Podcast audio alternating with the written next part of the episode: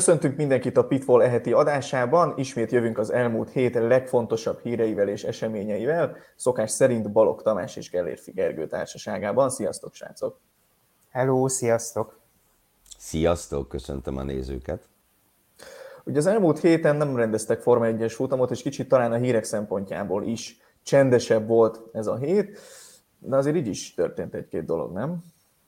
Hát bőven. Egyrészt a Forma 1 is ilyen viszonylag volt csak csendes, tehát hogy azért bőven történtek itt események, majd olyan azt láthatjuk is az adásból, és hát a hétvégén volt más esemény, ami kapcsán pedig annyi mindenről lehet beszélni, amiről majd fogunk itt is, meg majd a Formula Motocast adásában is. Igen, és hát F1-es hírek között is volt olyan, amiről én nem tudom, szerintem egy teljes adást ki tudnék tölteni a témával, de majd igyekszem visszafogni magam. Az első hírünkkel még visszanyúlunk a múlt heti Forma 1-es futamhoz, hiszen még ahhoz kapcsolódott Sergio Perez tweetje. Ugye mm, itt igazából az történt, hogy még a győzelem után kiposztolt egy bejegyzést a közösségi oldalán Sergio Perez, aminek az volt az utolsó mondata, hogy világbajnok szeretnék lenni. Majd a bejegyzés eltűnt, és nem sokkal később úgy került vissza, hogy ez a mondat már nem szerepelt benne. Hát itt az elmúlt napokban ugye Jos Verstappentől kezdve Eddie Jordanen át tényleg mindenki arról beszélt, hogy hát ez a győzelem csak véletlen volt, és úgy engedték Pereznek, hogy ezt megnyerhesse. Ugye Max Verstappen szinte megsértődött azon, hogy végül csak a második helyig tudott feljönni, és Perez nem állt félre előre, vagy előle. Úgyhogy ez egy elég, elég izgalmas folytatást ígér szerintem. Mindenképpen, és ezt gondolom, hogy nem is maga a tweet, hanem annak a törlése meg az átírása mutat abba az irányba, hogy itt továbbra sincsenek rendben a dolgok a háttérben. Ugye, hát mondjuk, hogy leg, legkésőbb a tavalyi brazil nagydíj lehet ezt visszavezetni, bocsánat, São Paulo nagydíj, de ki tudja, lehet, hogy még korábbra, csak ugye ott nem nagyon láttunk ebbe bele. Mert az, hogy önmagában az, hogy egy versenyző azt mondja, hogy ő világbajnok akar lenni, na ná, ha nem akar világbajnok lenni, akkor akkor ne versenyezzen a Formula 1-ben, akkor menjen máshova.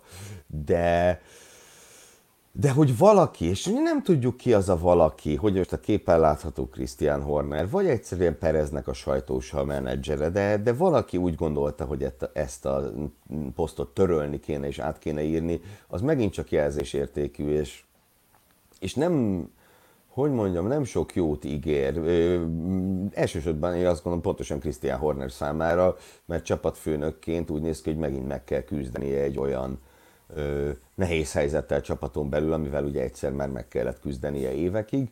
Egy nagyon hasonló szituáció volt a Fettel Webber szitu. Talán annyi különbség, hogy közelebb voltak ők egymáshoz. Tehát Webber azért közelebb Igen. volt Verstappenhez, mint Perez, de hát az tökéletesen megmutathatta mindenki számára, hogy, hogy, hogy hova tud egy ilyen szitu vezetni.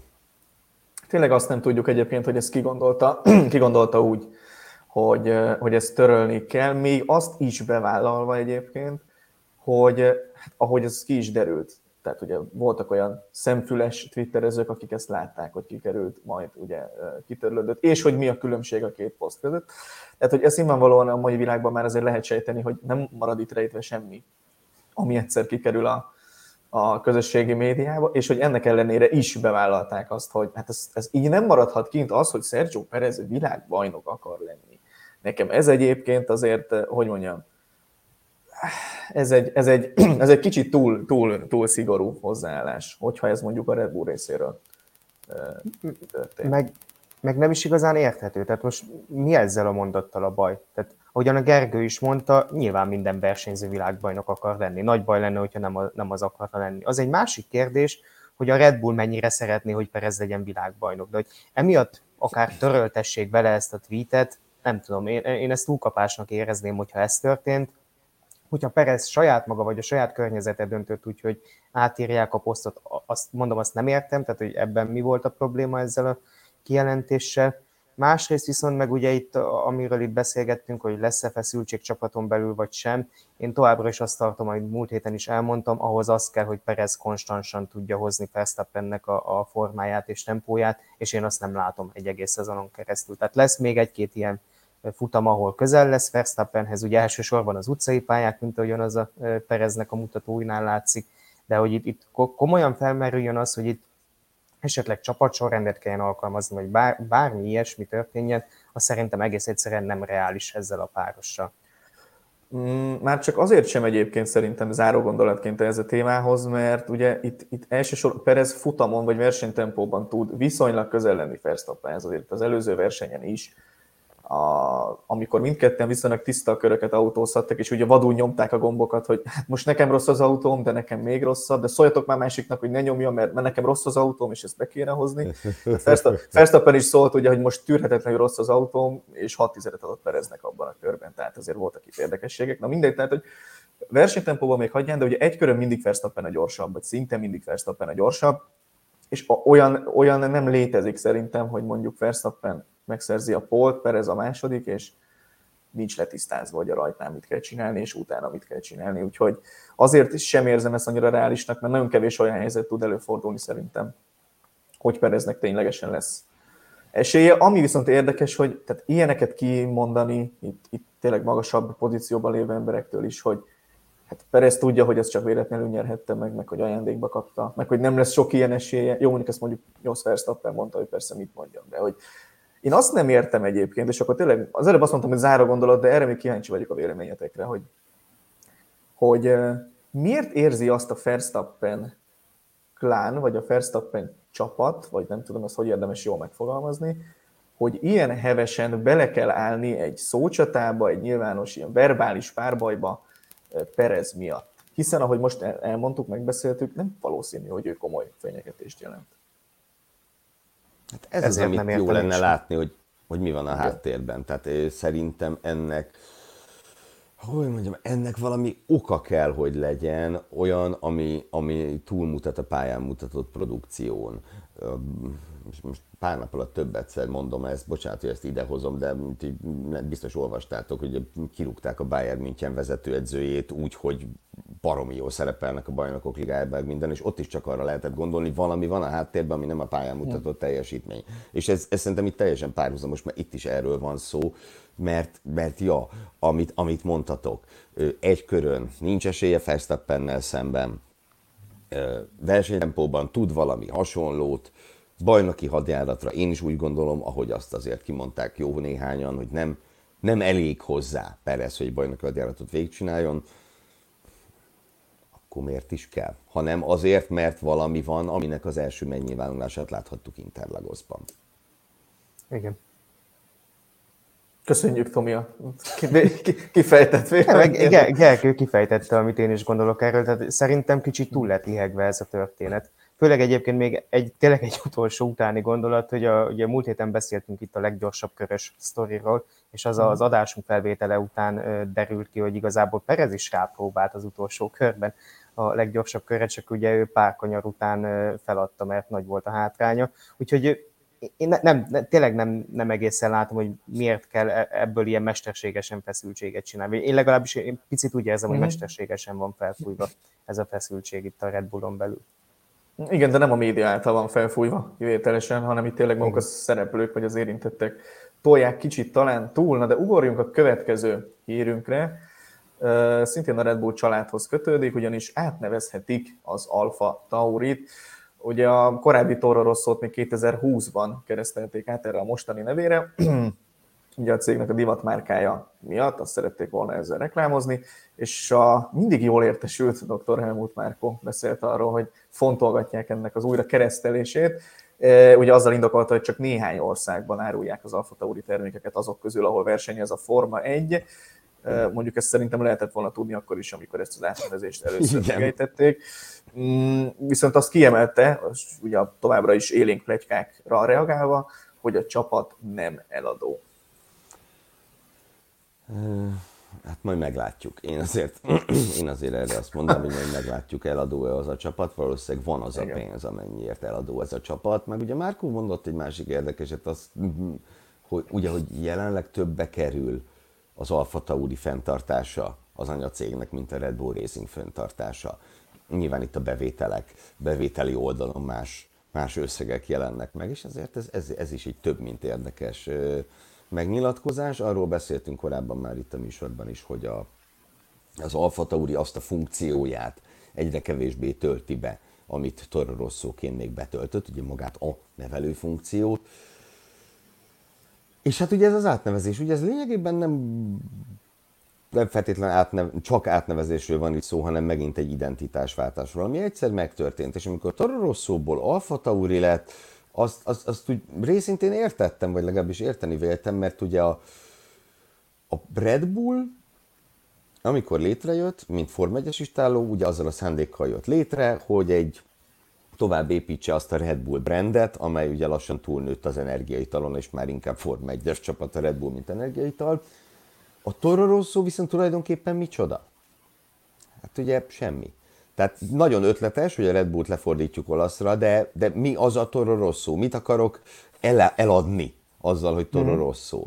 És ugye jött a helyére egy olyan, egy termék, az Alfa Tauri, ö, amiről azt gondolhattuk, hogy logikus. Na most őszintén szólva, én nem néztem utána, és ez lehet, hogy az én hiányosságom, hogy hány országban árulnak Alfa Tauri termékeket, de ahogy Pont, hát ezt tudni lehetett volna akkor már 2019-ben, amikor az a döntés megszületett, hogy ez, hogy ez nem az igazi. Uh, szóval értem a szándékot, hogy akkor most keressünk egy újabb identitást, ami hasznosabb a Red Bull számára, csak akkor az, egyrészt azt válogassuk meg kicsit jobban, meg, és aztán azt tartsuk meg egy darabig. Tehát azt szerintem nem szerencsés, hogy egy csapat úgy váltogatja a nevét, fényezését, identitását, mint más az alsónadrágát.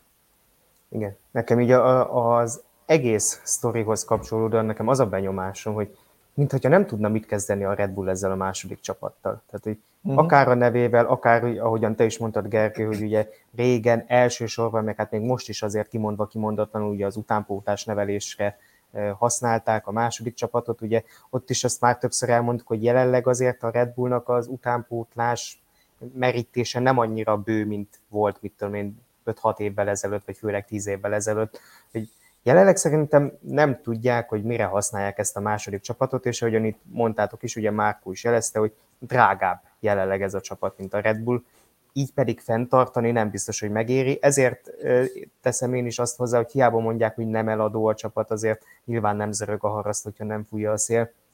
Azt, hogy meg milyen, milyen névre válthatnának, az mondjuk egy érdekes kérdés. Én egy dolog miatt sajnálnám, itt hézőjelben, hogyha búcsút intenénk az Alfa Taurinak, hogy én nagyon szívesen néztem a divat bemutatókat a csapat meg autóleleplezések helyett. Ne aggódj, majd lesznek extrém sportolók helyette, nem kell félni.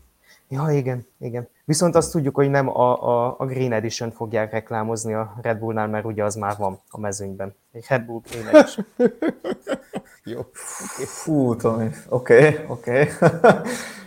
Egyébként tényleg az lesz majd az érdekes szerintem, hogy mi lesz az új név, és abban majd azért lehet következtetni szerintem arra, hogy itt tulajdonképpen mi is lehet a, a szándék. Bár hozzáteszem, hogy ez megint csak ugye a, hogy mondjam, a legjobb forrás Helmut Márko, aki mindig előre bemondja ezeket a dolgokat, anélkül, hogy itt a hivatalos kommunikáció megtörténne. Úgyhogy még ilyen nem történt, de, de majd meglátjuk.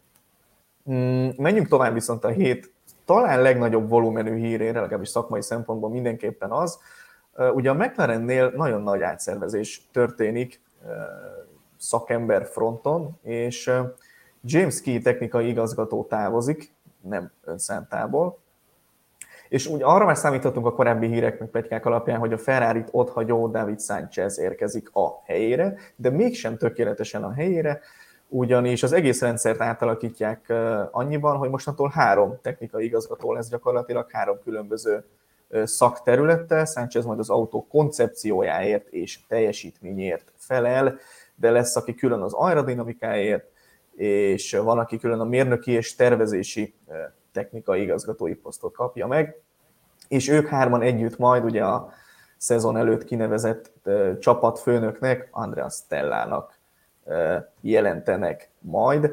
Én annyit szeretnék hozzáfűzni, hogy, hogy a McLarennél nagyon kellene most már tényleg valamiféle rácfelvarrás, mert én azt gondolom egyébként, hogy Andreas Seidel nagyon-nagyon jó irányba indultak el minden fronton. Nagyon jó döntések születtek, amik, amik megtörténtek, változások, azok jó irányba vitték a csapatot. Most elérték szerintem a plafon környékét. Most az, hogy negyedik vagy ötödik lett, hely lett az övék tavaly, az tényleg apróságokon múlt, meg, meg most Daniel Ricardo múlt nem akartam kimondani, de gyakorlatilag igen. És azért nem apróság. Igen, igen, igen, de hogy hát nyilván ezt most orvosolták is, hogyha úgy nézzük idénre, bár majd Piastriról szerintem később fogunk beszélni, nem ebben az adásban, de majd később fogunk még róla is értekezni részletesebben. Szóval, hogy szerintem jó irányba indultak el, aztán ez az erőféle távozás, ez nem biztos, hogy jól jött nekik, sőt, biztos, hogy nem jött jól nekik. Mm, akármit is kommunikáltak róla, és most, most az idei szezon kezdett el, és Lando Norris nyilatkozataival, mert azokat tegyük hozzá, hogy hát mérsékelten boldog jelen pillanatban. Ugye múlt héten beszéltünk itt új szemlítom, meg Charlotte mentális állapotára, szerintem ugyanarra a kezelésre írhatunk beutalót Lando Norrisnak is. És, és, hát, és hát ezek az átszervezések azért nekem kérdésesek, hogy mennyire lesz ez működő modell, és hogy ki hozta meg végül ezeket a döntéseket. Vajon Stella hozta meg, hogy ezt így kell kialakítani, vagy Zach Brown megint úgy döntött, hogy beleszól, vagy valakire hallgattak. Szerintem ez lesz itt majd az érdekes. Ugye a közlemény legalábbis azt említette, vagy Stella saját maga azt mondta, hogy ő ugye, amikor átvette ezt a csapatfőnöki pozíciót, akkor ő erre felhatalmazást kapott, hogy strukturális átalakításokat hajtson végre a csapatnál. Bennem ami főként fölmerül kérdésként, hogy működőképes lehet-e egy ilyen felállás, hogy három technikai igazgató van, tehát így a különböző részlegek különböző vezetőt kapnak, és nem lesz egy ember, aki átfogja itt a technikai részleget, hanem közvetlenül a csapatfőnöknek jelentenek. Láthatunk már hasonló modelleket a, a, a Forma 1-ben, én nem vagyok benne biztos, hogy ez a legműködőképesebb felállás, de hát majd nyilván az idő eldönti. A McLarennél pedig szerintem oké, okay, jó irányba mentek, meg tényleg úgy volt valami előre mozdulás ugye a 2010-es évek második felének vesző futásához képest, de úgy összességében meg az utóbbi egy-két évben viszont inkább egy helyben toporogtak, és ebben a toporgásban néha sikerült egyet picit így hátrafelé is tépni. Ugye ők maguk is elmondták, Zach Brown is ebben a, a bejelentésben, amit nyilatkozott, ugye elmondta, hogy észlelték, hogy lassan haladnak a fejlesztések, amik nem is feltétlenül csak az autóra vonatkozó mhm. fejlesztéseket uh-huh. akarják, hanem így az infrastruktúrális fejlesztéseket, és ugye már nem tudom mióta beszélünk róla, hogy most már tényleg mindjárt működésbe áll a, a uh-huh Na, ezt beszéltük itt adás előtt, hogy van-e ilyen szókapcsolat, de most akkor majd megírják a, a kedves nézők, hogyha nincs ilyen. Szóval az új szélcsatornája a McLarennek. Szóval tényleg a tökére fejlesztette a ferrari a majd jövőre felfogását a McLaren, csak ők már ott tartanak, hogy majd két-három év múlva. Tehát, Igen, csak a, csak a McLarennél szerintem nincs meg azért az a háttér, mint ami a Ferrari-nál, ezért ők nem Igen. gondolkodhatnak annyira annyira azon a szinten szerintem, mint ahogy a Ferrari gondolkodik. És ugye a McLarenhez még egy rövid hír, nem, nem is ír, inkább csak egy ilyen reakció. Ugye mi is beszéltünk arról pár héttel ezelőtt, hogy majd a bakui csomaggal lesz jó ez a McLaren, amikor megérkezik az új padlólemez, ami nem készült el a szezonrajtra. Hát most már arról beszélnek, hogy azért csodákat ne várjunk attól se. Mérsékelten pozitív jelzés szerintem. Mondom, mondom, hogy ez a taktika, hogy majd, majd kicsi, kicsivel később, még egy kicsivel később, Szegény Lando Norris, ennyit tudok ehhez hozzáfűzni. Azért Lando Norrisnak a szegénységét szerintem ne vitassuk meg ebben az adásban. Menjünk tovább a következő hírünkre, ugyanis sajtóértesülés szerint mégsem jön a Forma 1-be a Porsche, ugye ez gyakorlatilag a Red Bull deal kútba esésével azért, azért sanszos volt, mm, de most a The a forrásai szerint a gyártónál el is döntötték véglegesen, hogy ezt a Forma 1-es projektet akkor megint elengedik, és a meglévő programokra összpontosítanak, ugye hosszú távú VB formula, stb. stb. És, és azt hozzátették, hogy továbbra is érdeklődnek egyébként a Forma 1 iránt, de egyelőre most nem lesz csapatuk. Nem, őszintén szóval én nem lepődtem meg ezen, és hát különösen a, az elmúlt hónapok fényében nem. Ugye miközben itt azért elég nagy mozgolódások voltak, jöttek a bejelentések arról, hogy hány motorszállító regisztrált, jött, a, jött ugye a Red Bull Ford bejelentés, Ford RBPT, vagy ki tudja milyen néven, jött a, jöttek a hírek arról, hogy a Honda merre mozgolódik, hogy esetleg a McLarennel kötnének újra szövetséget. Ugye mindeközben gyakorlatilag semmit sem hallottunk a Porsche-ről, és, és így visszatekintve nekem nagyon úgy tűnik, hogy ez egy egyszerűen egy olyan történet, hogy megpróbálták, nem jött össze. Nem találtak partnert, ugye nem tudjuk, hogy hány helyen próbálkoztak, a Red Bullról tudunk, hogy ott az, ott nem tudtak megállapodni egymással, és a Porsche részéről én azt gondolom, hogy logikusnak is nevezhető azt mondani, hogy ők jelen pillanatban erre itt koncentrálnak, amit a képen láthatunk. Nyilván a Formula E is nagyon fontos, meg minden, de, de ugye az Endurance világbajnokság ö, szerintem óriási potenciállal bír jelenleg. Ugye jövőre ott GT3-asok lesznek, oda is lehet autókat küldeni. Ott szerintem ki tudják maxolni a Forma egy ilyen kívüli világból, amit, amit ki lehet sajtolni és nyilván aztán, aztán érdeklődjenek csak, tehát nincs ez, nincs ez kimondva, hogy ők már sose jönnek az F1-be. Végül is a, az Audit illetően is hitetlenkedtünk 20 évig, vagy 25-ig, aztán lassan úgy néz ki, hogy most már tényleg jönnek, bár ugye majd akkor hiszük én, el, én, még, már... én még mindig hitetlenkedek, szóval jó, mondom, jó, hát... ha majd ott lesznek a szezonnyitó rajtrácsán, akkor Igen, elhiszem. nagyjából én is így vagyok ezzel.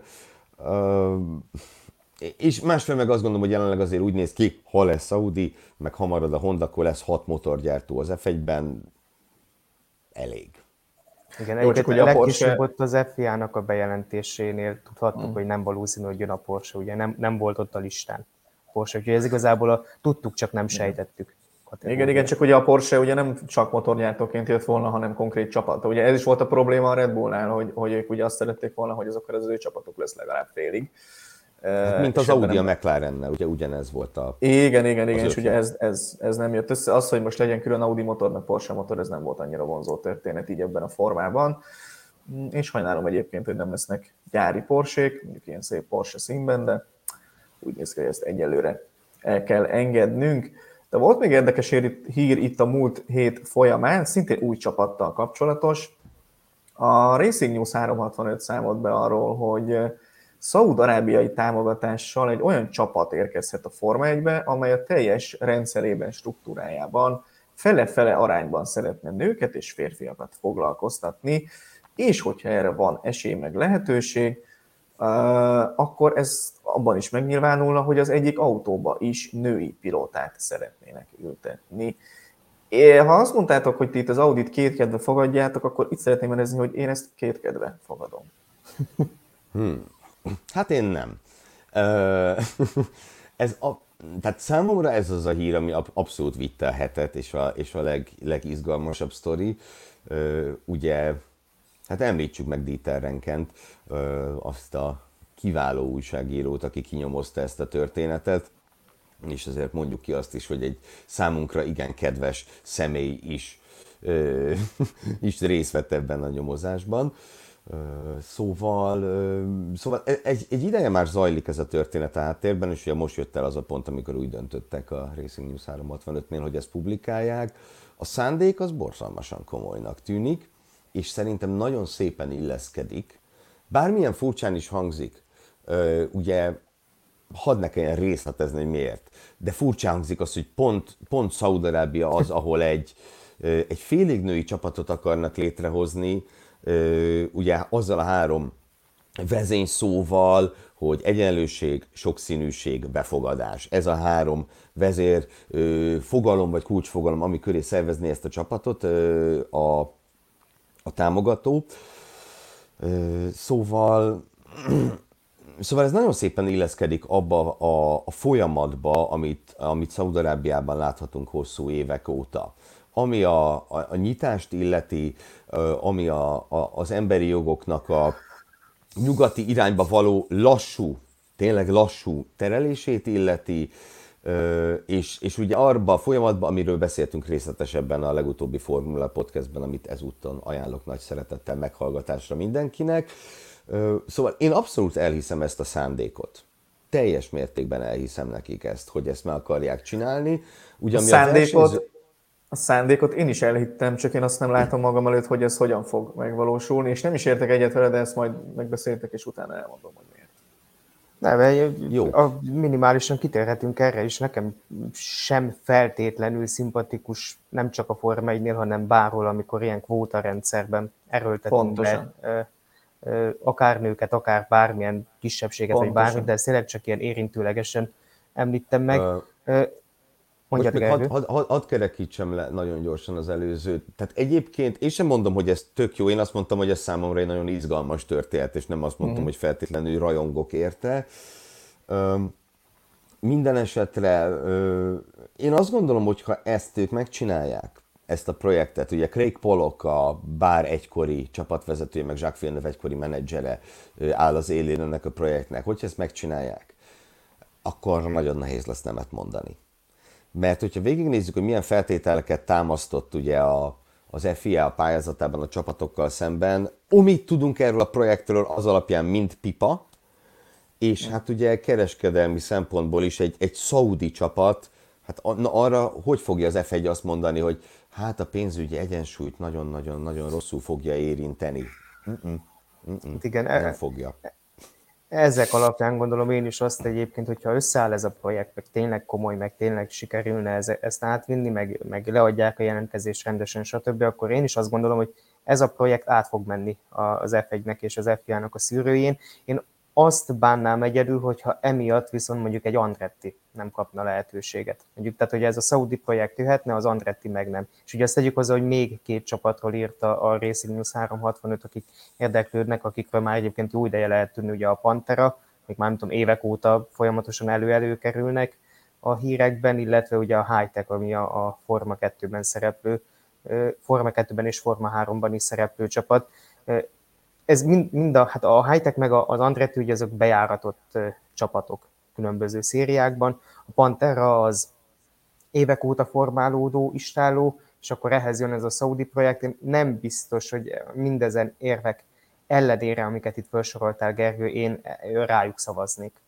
Azt én sem mondtam, bocs, én sem mondtam, hogyha én ülnék ott rájuk szavaznék, csak azt mondom, hogy szerintem rájuk fognak. Az, abban biztos vagyok, hogy, hogy a high-tech féle projekteknél ez, ez, ez vonzóbb a Forma 1 számára. Csak én azzal nem értek egyet sehol, semmilyen részletében a világnak. Említhetném például a magyar, nem tudom, MB2-es futballbajnokságot, ahol megvannak ezek a fiatal kvóták, például, hogy hány percet kell játszani a fiatal játékosnak, stb.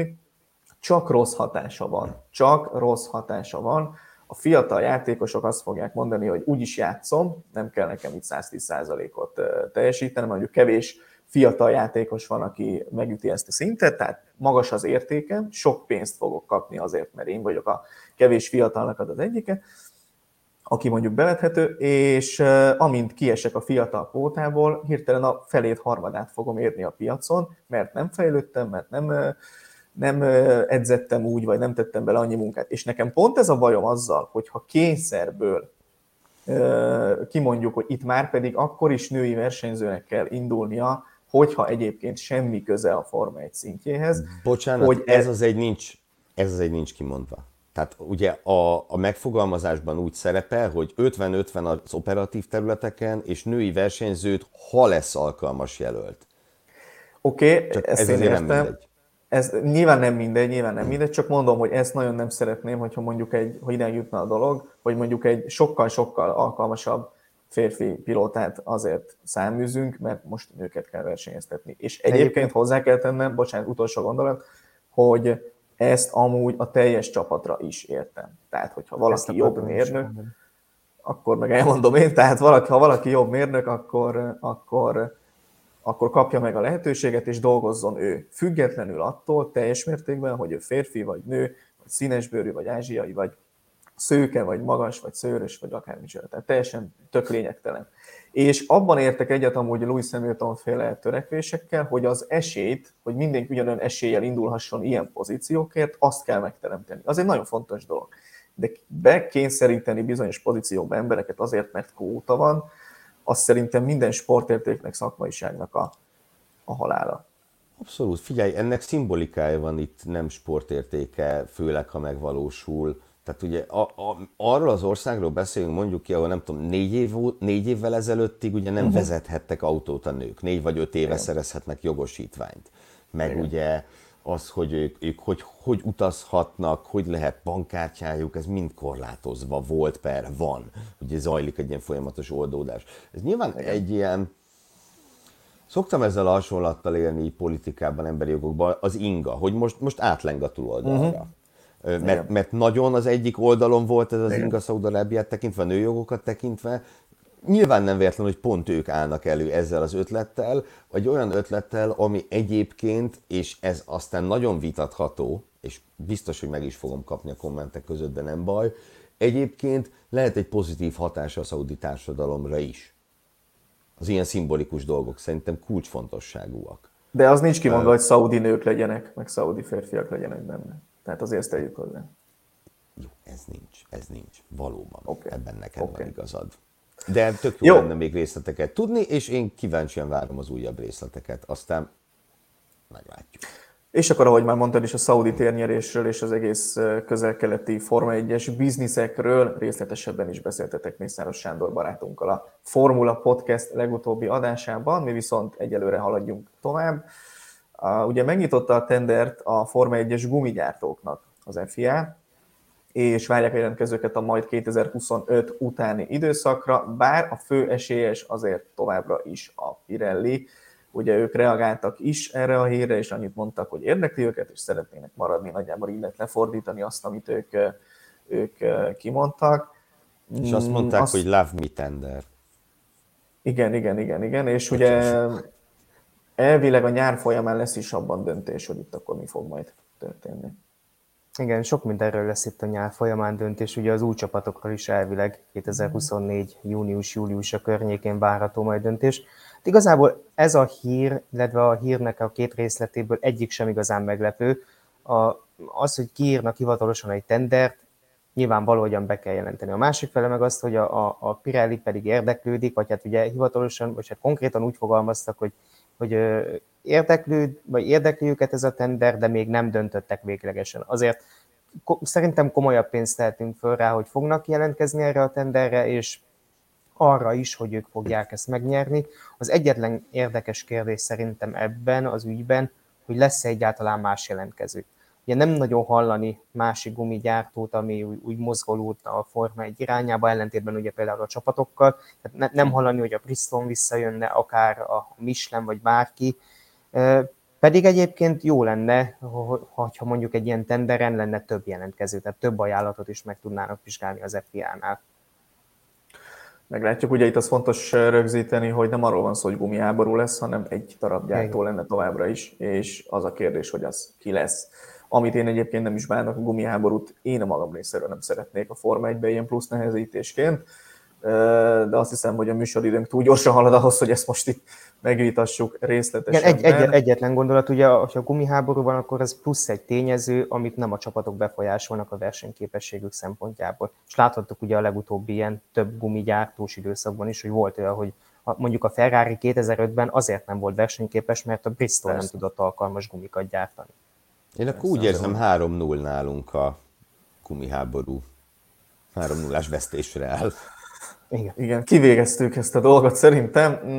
Van még egy ilyen hasonló érdekesség, a, ugye itt Fernando Alonso-nak a Giddai büntetése hozta felszínre megint gyakorlatilag ezt a témát, illetve állítólag megint, mert milyen nagyon sokat nem hallottunk róla, de csapatok szerint volt már ebből beszélgetés, vagy volt már erről szó, hogy jöhetnek a szélesebb, illetve egységesített rajthelyek a Forma 1-ben, Állítólag Nils Wittig már azt ígérte, hogy már idén is lehet egy ilyen egységesített standard szélesség, és hát azt hiszem, hogy az első két verseny vége alapján ez nem ördögtől való gondolat, hogy ez már idén esetleg megtörténjen. Szerintem sem az, tehát én azt gondolom, hogy bennem korábban nem merült fel, hogy ilyen nagyon nagy probléma és nehézség lenne a rajthelyre való beállás sose vezettem F1-es autót, nyilván ezért sem. F3-osat igen, de nem kellett beállnom rajthelyre. Na mindegy. Szóval, de, de ugye most ez azt mutatja nekem, ami most történt, hogy két rutinos versenyző, egy elég rutinos, meg egy borzalmasan rutinos versenyző elrontotta ezt az első két nagy írajtjánál, hogy akkor ez valószínűleg nem olyan egyszerű. És ugye miért nem egyszerű, amit mondtak is, mert ugye amikor már begurulsz, akkor nem látod, hogy hova mész. Tehát előtte jól be kell célozni, Igen. mint ugye egy parkolóhelyet, erről tudnék mesélni, ugye? én nem én, akar, nem én akartam beszúrni. Szóval, szó, hogy e, e, előbb ezt jól be kell célozni, és, és akkor úgy kell be, beletalálni. És őszintén szóval én nem, nem látom azt, hogy most miért, miért lenne jó az nekünk, hogy a versenyzők számára ez egy ilyen nagy plusz kihívás, hogy jól álljon be a rajtkockájába, és ha nem tud, akkor megbüntetjük.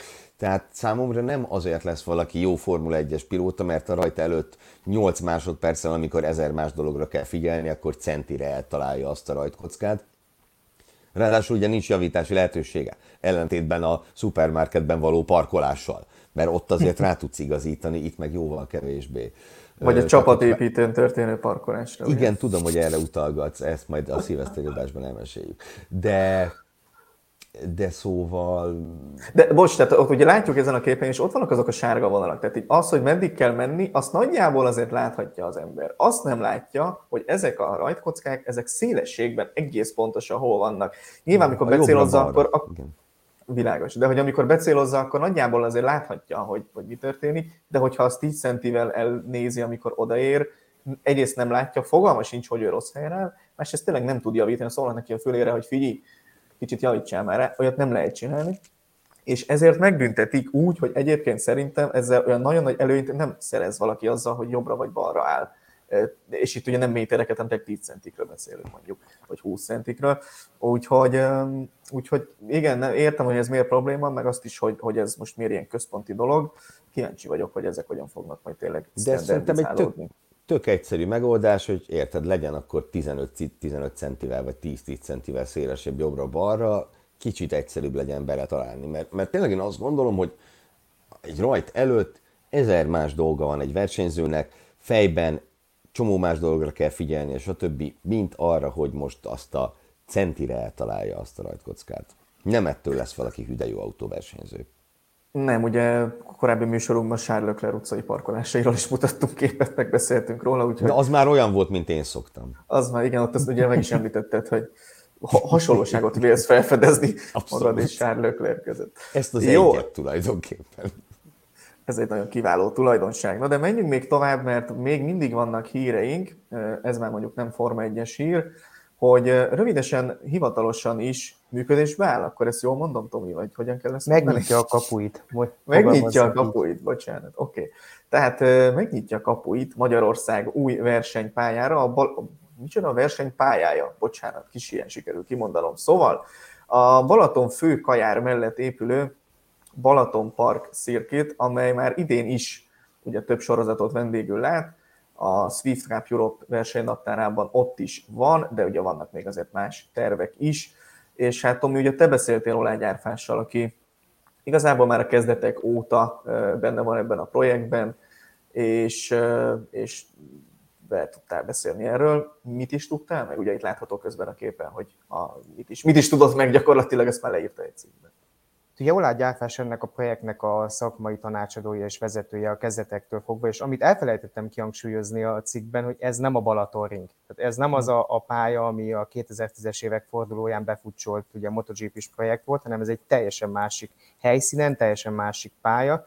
Viszont az is igaz, hogy ez is már egy jó, hát lassan egy évtizede folyamatosan forog a, a hírekben eh, kisebb-nagyobb időközökkel, de most nagyon úgy tűnik, hogy gyakorlatilag a, a munkálatok a végére értek, ezt mondta el nekünk Kolágyárfás, és még idén meg fogja nyitni a kapuit ez a pálya. Hogy pontosan mikor azt nem árult el, mert majd e, erre szerveznek egy külön sajtóeseményt, még valamikor a, a tavasszal várhatóan, Úgyhogy lesz egy új versenypályája Magyarországnak, méghozzá olyan pálya, ami autó és motor versenyekre is alkalmas lesz. Ez biztonságtechnikailag minden, minden szempontból adott lesz az, hogy négy kerekű és két kerekű versenyeknek is otthont adjon. Ugye ez elsősorban a bukóterek szempontjából lényeges, hogy lesznek aszfaltozott, illetve sóderágyas bukóterek is az adott versenyszérián versenyszéria követelményi, követ, na, szóval követelményeinek megfelelően. És hát ugye, ami kérdésként ugye felmerülhet, meg ö, fel is tettük kérdésként, hogy esetleg fölmerülhet, hogy a MotoGP idejön, ugye a hajdunánási helyszín helyett, ami hát jelenleg ugye fel van függesztve, ilyen szép magyarosan fogalmazunk, és ugye jó kérdés, hogy lesz-e belőle valami, és ugye erről annyit mondott Áfás, hogy ez nem az ő döntésük, hogy e- er, erről döntés szülessen, meg nem is akarnak konkurenciát állítani sem a Hungaroringnek egyébként, sem a Pannonia Ringnek, sem esetleg a hajdunánási pályának, hogyha mégis felépül, de hogyha esetleg megkeresik őket, akkor ők bármire nyitottak. És ugye ahogyan itt említetted, Tomi, a Seed Cup Europe lesz az egyik első versenyszéria, ami ellátogat ide idén ősszel. Balaton főkajára amúgy egy nagyon bájos kis település, kiváló boros pincesorral. Több, több ízben jártam ott, és csak ajánlani tudom mindenkinek. Nekem több bor a, ízben? Az is. Fú, Jobb is, rosszabb is. Na, a, a szakmai kiegészítésem ehhez ennyi lett volna, köszönöm. Meglátjuk majd, hogy mi fog ebből kisülni, milyen versenyek vagy sorozatok fognak ide ellátogatni. Szerintem érdeklődve várjuk, hogy mire lesz képes ez a pálya és ez a projekt. Na de még menjünk a hétvégi eseményekre, és kezeljük kiemelten a MotoGP szezonnyitót, mert hát hogy mondjam, volt itt egy szenzációs, bravúros polpozíció, volt több baleset és sérülés, volt, volt botrányos baleset, amiből aztán végül büntetés lett, és amúgy meg a Ducati nyert. Fú, hát összefoglaltad nagyjából azt, amit szerintem, szerintem mi a Formula Motocastban nem fogunk tudni két órában sem, biztosan. Hát ilyen eseménydús szezonnyitóra én ne, nem is emlékszem. Nyilván kódolva volt a, a, ebben a hétvégében, hogy lesz miről beszélnünk, hiszen most debütált a sprint formátum, meglepő hmm. módon ezt is átvették a Forma 1-ből, bár kicsit másképp egyébként, tehát ö, itt nincs köze a rajt sorrendhez, hanem teljesen különálló, gyakorlatilag egy féltávú futam. Hmm.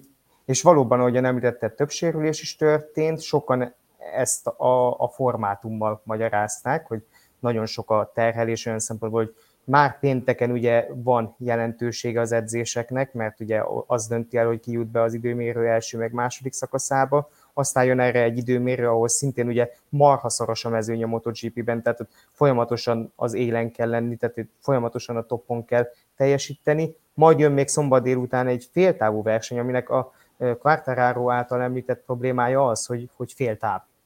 Tehát, hogyha hibázol, akkor nagyon gyorsan kell kiavítanod azt a hibádat, és ez ahhoz vezethet, hogy agresszívabbak lesznek a versenyzők, ez balesetekhez vezet, az meg sérülésekhez. Majd ugye jött egy vasárnapi futam, ahol pedig Márk Márquez gondoskodott róla, hogy ez mind zárójelbe kerüljön, és inkább róla kelljen beszélni. Három versenyző sérült le ezen a hétvégén, ami szerintem hm. döbbenes, hm. döbbenetes adat. Úgy, mármint úgy lesérült, hogy nem is fog rajthoz állni a következő verseny hétvégén, mert hogy volt ezen kívül is még két kisebb sérülés, ami a Márquez balesetnek a két érintettjét illeti. És hát végül igen, tehát a Ducati nyert, ez a legkevésbé meglepő része az egész hétvégének. Nagyjából itt a szezonban bár futottam már bele ilyen jóslatok bele, az lehet a, a, a kérdés, hogy ki lesz a második helyzet Francesco Bagnaia mögött idén. Hát minden ennél részletesebbet, meg hogyha itt ugye Gergő beleengedte, hogy itt lesz majd kérdése hozzám, de minden részletesebbet majd a Formula Motocast adásában kitárgyalunk Ferenci Peti kollégámmal, mert lesz mit. Akkor tényleg csak egyet hadd kérdezzek azért itt is, és aztán hallgassátok meg a többiről a motokasztot, hogy személy szerint szerinted ez a sprint, ez, ez így elsőre milyen volt? Ö, kellett ez, bár erre sejtem a választ, és ha már van, akkor milyen volt? Jó, hát akkor még egy 10 percet itt leszünk. Szóval az, a, a, a, a, az első benyomásom nekem az volt, hogy ez a sprint, ez marha jó volt. Tehát maga a verseny az nagyon jó volt. Tehát tényleg akciódús 12 kört láthattunk. A probléma az az, amit itt már pedzegettem, hogy túlságosan is akciódús volt ez a, a, a, a formátum, és akkor ugye át lehetne nyergelni arra, hogy oké, okay, hogy rövidebb a verseny, de attól még lehetne észszel motorozni, és egyébként ebben szerintem van igazság, tehát hogy oké, okay, hogy rövid, meg agresszívnak kell lenni, de attól még a határokat úgy be lehetne tartani. Jó volt a verseny maga, az, hogy szükség van erre, én ezt kétlem, tehát szerintem a MotoGP-nek vannak jelenleg problémái, amire nem ez a megoldás szerintem, hogy beraknak még egy versenyt. Kétségtelen, hogy van hozzáadott értéke, főleg a helyszíni nézőknek, hogy szombaton láthatnak egy plusz 20 perces versenyt. Hát majd nyilván meglátjuk a többi pályát. E- ez egy verseny volt, ugye egy sprintből azért ne induljunk ki, ezt elmondtuk annak idején a, a Forma 1 esetén is, de egyelőre nagyon vegyesek az érzelmek, akár a mezőnyben, akár a szurkolók között, tehát hallgassátok meg a Formula Motocastot, meg, meg egyébként, hogyha egyszer odáig eljutok, akkor lesz még erről egy véleménycikk is a Formula Plus rovatunkban. Olyan felemásak itt az érzések, mint Mark Marquez hétvégé, aki ugye hősből antihőssé vált nagyon rövid idő alatt. nagyon ünnepeltem még azt a polpozíciót, azt nem fogtam a fejemet. Ez, ez gyakorlatilag Márkeznek az eszenciája volt ez a hétvége. Gyakorlatilag egy, egy, egy, tényleg egy elképesztő polpozíciós kör, nyilván amiben belejátszott az, hogy az egyik gyári Ducatinak a szélárnyékában ment, aztán egy erőn felüli dobogó, mert szerintem a, a, ezzel a Hondával mindent lehet csinálni, csak dobogóra állni nem, és aztán jött ugye a harmadik kör a, a vasárnapi versenyen, ahol meg szintén egy olyan manőverbe ment bele, ami nyilván nem szándékosan, de a, ami nem először fordul elő Márkeznek a karrierjében, és szerintem a probléma az ez. Tehát, hogyha csak önmagában néznénk ezt a balesetet, amit ott ő okozott, ez egyszer elmenne. A probléma az hmm. az, hogy Márkez esetén időről időre előjön ez a probléma, hogy képes belemenni, vagy, vagy túlveszíteni a határokat, vagy nem is tudom mi erre a jó szó, hogy ne, nem is elgurul a gyógyszere, de, de, de mind, túllépi a határait.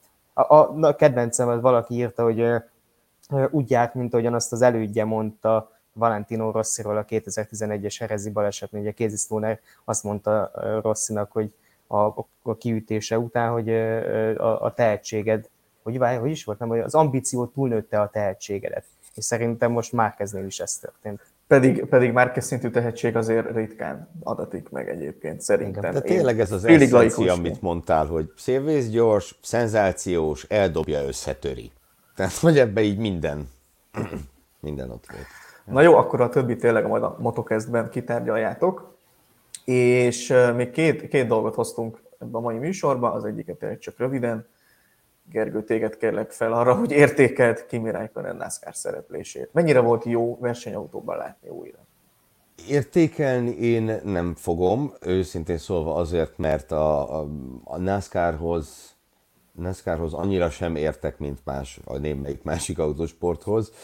Minden esetre ugye Raikkonen, és nem csak Raikkonen, Jensen Button is ott volt az Austini NASCAR futamon, méghozzá ugye a csúcs kategóriában, tehát a, a Cup Series-ben, és Hát egyiküknek se volt sima versenye, ugye Button úgy nyilatkozott később, hogy rosszul lett és majdnem föladta a versenyt, ö, olyan állapotba került, Raikkonen meg, meg, meg büntették is, meg tehát neki voltak ilyen kis, kisebb kalandjai, de, de hát célba értek mind a ketten, ö, és egyébként ők közre fogtak egy, egy hasonlóan nagy nevű, csak Amerikában nagy nevű beugrót, egy bizonyos Jordan Taylor, aki az amerikai sportautózásnak az egyik kiemelkedő figurája, ő is ott volt. Tehát összességében ez egy nagyon izgalmas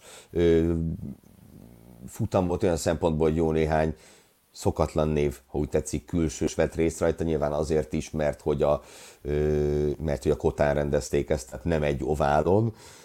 Aztán azt kíváncsian várom, hogy hogy Raikkonennek és Buttonnek a, folytatás milyen lesz. Nyilván Button azért is szerepelt itt, mert neki a NASCAR autóval most kell a kilométer. Azt hiszem, ezt valamelyik adásban említettük is már, hogy mivel Le Mansban egy NASCAR autóval fog indulni egy különleges projekt keretében, neki muszáj kicsit ezt begyakorolni. Raikkonen meg én, én, én örülök, hogy versenyez, tehát bárhol, bárhol szívesen látom. Székesfehérvárról én például szívesen megnézném jövő héten, de azt hiszem, hogy ez nem fog megvalósulni. Még egy utolsó téma pedig az ETCR. Hát most nagyon úgy tűnik, hogy akár ez a széria is becsődölhet, próbálok óvatosan fogalmazni itt a BTCR-ETCR kombináció kapcsán. Most épp mint az elektromos szériáról jöttek olyan hírek, hogy kiszállt a főszponzor, és hát baj van. Tomi, mit tudsz Nem is a főszponzor, ugye a promóter, gyakorlatilag úgy, úgy képzeljük el, mint hogyha ha a Liberty Media kiszállna a Forma 1 mögül. Tehát én nagyjából ilyesmit képzeljünk el. Hát nem jó hírek, és, picit meglepő, meg picit nem meglepő, mindjárt indoklok röviden. Azért meglepő, mert két éve indult ez a bajnokság. És ugye amikor tavaly a VTCR megszűnéséről volt szó, akkor külön kiemelték a közleményben, hogy de az ETCR-t azt folytatni fogjuk. Ami Csak erről nem szóltak a promóternek. Hát a, a, a promóter mondta ezt, hogy folytatni fogják, tehát hogy az, az maradni fog a Discovery erre vonatkozó részlegénél. Hát ami a, a, a kevésbé, vagy amiért a kevésbé meglepő, hogy hónapok óta semmit nem lehetett hallani az ETCR-ről, de, de semmit. Tehát, hogy se versenynaptár, se indulók, se, se arról nem volt szó, hogy hány márka lesz, ugye marad-e az a három márka, akik eddig voltak. Gyakorlatilag, tehát idén még nem volt ETCR-ről semmi tehát amit bármit tudhattunk volna.